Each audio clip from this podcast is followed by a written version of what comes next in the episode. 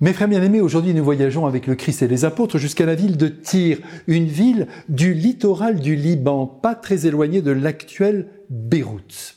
Et là, nous revivons ensemble une belle page d'évangile qui nous en dit long sur la bonté du Christ et sur son plan d'action pour sauver le monde. Et oui, vous allez voir. Ensemble, commençons par contempler la scène de ce jour. Si Jésus a quitté pour quelques jours sa région, c'est sans doute pour reprendre force loin des foules qui le poursuivent.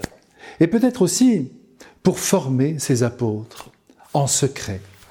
D'ailleurs, l'évangéliste Saint Marc précise que Jésus se cache dans cette région.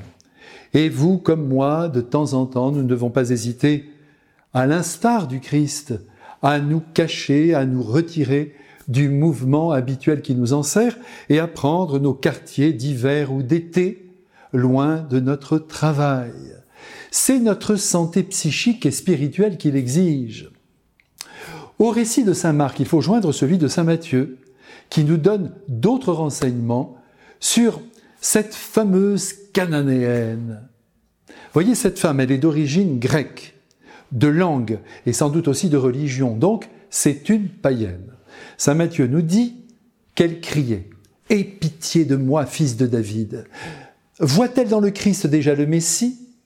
Tout le laisse penser. En tout cas, ce que nous savons, c'est que les apôtres ne veulent plus la voir crier. Ils essaient de la faire taire et de l'éloigner de leur maître.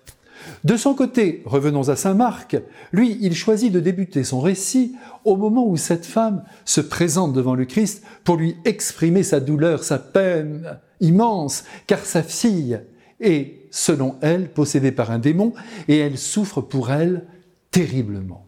La voici donc à genoux, prosternée devant notre Jésus, pleurant et espérant la libération de son enfant. Et comme on la comprend, aussi elle l'implore de toutes ses larmes.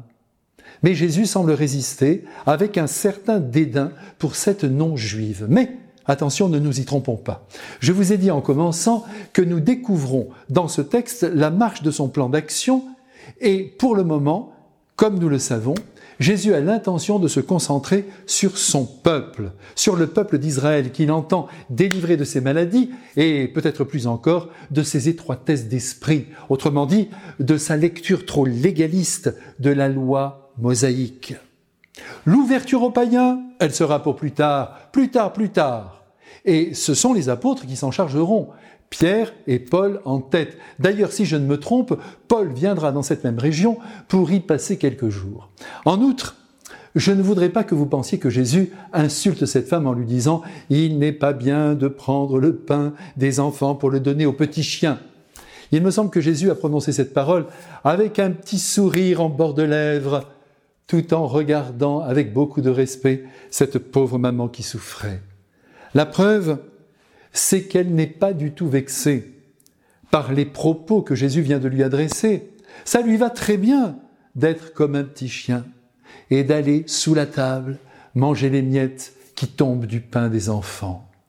Et Jésus, qui apprécie l'intelligence, la docilité et plus encore l'humilité des humains, est profondément touché par la réponse de cette femme et bien sûr par sa foi si bien qu'il lui accorde le relèvement de sa fille en la libérant de ce satané démon qui la persécute. Joie de la fille, sans doute, et joie de la mère, ça c'est sûr. Ah, Jésus est si bon.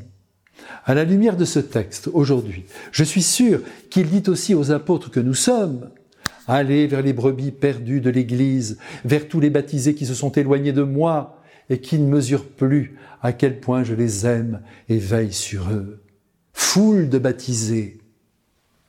Et vous, amis qui m'écoutez, je suis sûr que vous êtes heureux de croire en Jésus et de ramasser les miettes de son amour. Et sa bénédiction en est une. Père, Fils et Saint-Esprit. Belle journée à vous tous. Amen.